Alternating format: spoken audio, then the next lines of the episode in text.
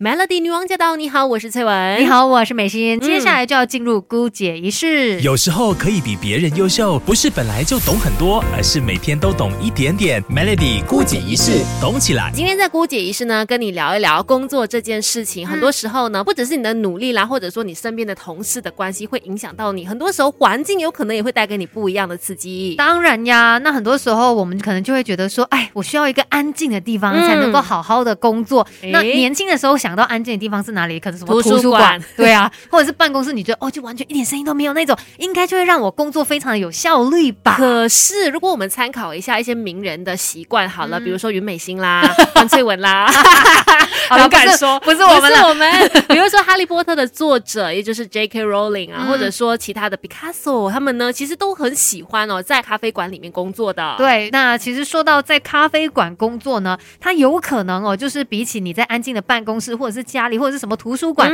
来的更加的有工作效率。这是经过科学证实的。噪音人来人往的视觉刺激呢，都是让我们更有创意也更加工作有效率的原因。嗯，有一篇发表在科学报告的研究里面就发现呢，适量的噪音有助于我们的感官，让大脑的效能更好。那也就是因为呃发生了这个随机共振这样的一个情况，就是可能在咖啡厅里面有那种人家吃东西，餐具在那边铿铿铿，然后咖啡机在那边磨豆的声音，这一些环境声呢，就是让你更加有创意的一个原因。好神奇哦！这些声音他们不算是噪音，你知道吗？它是一个能够让你激发出创意的声音。为什么会这样？对，难怪很多人就说：“哎，我不是在去可飞的路上呢，就是已经在可飞里面了。”对，那这个随机共振呢，就是指在讯息传递的过程当中哦，虽然背景它有一些可能嘶嘶这样子的一个杂讯的声音，可是呢，它反而会增加讯息的传输效率。这样子的说法，我在想会不会就是因为旁边有一些小小的嘈杂嘛，嗯让你更加会想要集中在你现在想要去专注的事情上面，反而你的集中力会提高了。这是真的，我觉得我真的有好几次在咖啡厅里面工作，就是因为这些嘈杂声，它让你觉得说有一种置身在当中，可是你又不被它影响的那个感觉哈。哇，所以我们人的大脑真的很厉害耶。可是每一个人可能都会有一点不一样啦。嗯对有一些人来说，嗯，可能是一个 刺激，那有些人可能真的会被他打扰。那的确有可能因人而异的。不过呢，其实科学家也发现哦，在呃这个咖啡厅里面工作，之所以可以让你更加有动力的原因，是因为有可能在同一间咖啡厅里面，隔壁桌也正在工作，然后你看到别人努力工作的样子，你会得到一个被激励的效果。哦，原来努力它也是有感染力的。对，而且可能你看到别人就是在那边一直打键盘啊，打得非常起劲的时候，你就觉得说，哇，他工作这么有效率，我不可以输啊，我也要啊，输人不输真，这个时候可以发挥作用了，是不是？就是呢，可能看到别人很努力的工作，我也要加倍的努力。哇，这是正面的一个影响。为什么在办公室没有这个影响？可能反而你在那个办公室的情况底下哦，有些人就会觉得啊，我就不想要这么专心工作，想要偷懒一下或者是可能陌生人才可以给到你这样子的一个刺激，也说不定啦。好了，所以这边就温馨提醒，下一次如果你去咖啡厅要工作的话，就尽量找那些好像看起来很埋头苦干、很认真在工作人，坐在他旁边，他就会影响到你。这是一个好的 vibes 哦，就是你去到一个非常呃积极正面的环境，也可以让你成为一个积极的人。耶，我们终于有借口可以名正言顺的去咖啡厅 工作。OK，是的。那刚才就有说到嘛，因为可能你会被其他人影响，这个努力呢，它是有感染力的，会受到其他人的一些鼓舞，而且这样子呢，就被称作是社交促进效应，就是你可能看到其他人在工作，就会让你自然而然有那种工作的情绪嘛。你想看很多人为什么在家里不能够运动，可是一定要去健身房运动呢？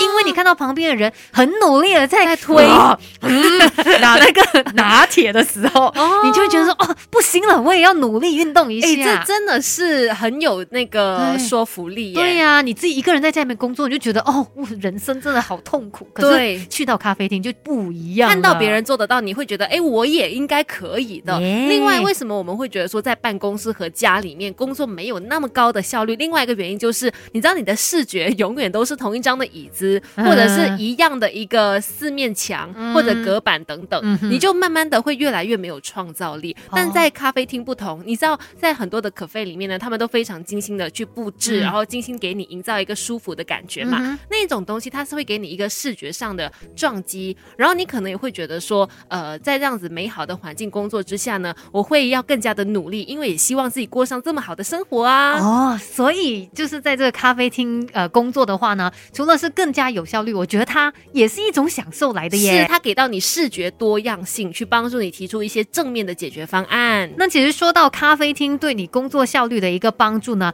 还有其他的原因的。说刚才我们所说的声音啦，然后看到别人工作你也努力啦，再加上最后一个就是呢，咖啡的影响。你知道，如果你本身呢 对于咖啡是很 OK 的，没有对咖啡过敏之类的，那适量的补充一些含有咖啡因的饮料呢，它是可以帮助你改善工作的记忆力，还有长期的专注力。也就是说，它可以让你比较能够专注工作，而且记得更清楚、更加有效率的。哦，所以就好像双管齐下，你在咖啡厅这样子的环境，再加上喝一杯咖啡，那有可能就会让你工作更有效率。可是呢，要提醒大家啦，选咖啡厅它也是有诀窍的。哦虽然我们说需要一些些背景的嘈杂声，可是呢，你必须要把它这个程度呢是维持在轻量级的。如果你需要一家咖啡厅，因为有时候我觉得是它的装潢的关系，对，可能那个回音很大，对，出不去。刚好那一天这么幸运，又有一些呃声音比较大的客人在里面，他哇哇哇跟你说他家的孩子怎么样啊，还是隔壁的谁怎么样？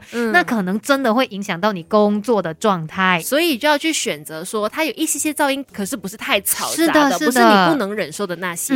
而且你选择的咖啡馆呢，最好也是选大部分人都真的在里面工作的啦，啊，就是大家都有那个工作的氛围，而不是大家都在聊八卦。对，因为我们说会被感染嘛。如果旁边的人都是在聊八卦的，你应该也很难专注的，你会很想坐去隔壁。哎，你们刚才讲那个是什么啊？是，所以呢，我觉得这个时候打开一下你的雷达，去找一找附近不错的、安静的，然后有一点点杂音，可是很舒服的咖啡馆来工作吧。也希望今天的姑姐仪式可以帮助到你，让你在日后工作上面可以更加的有效率。Melody。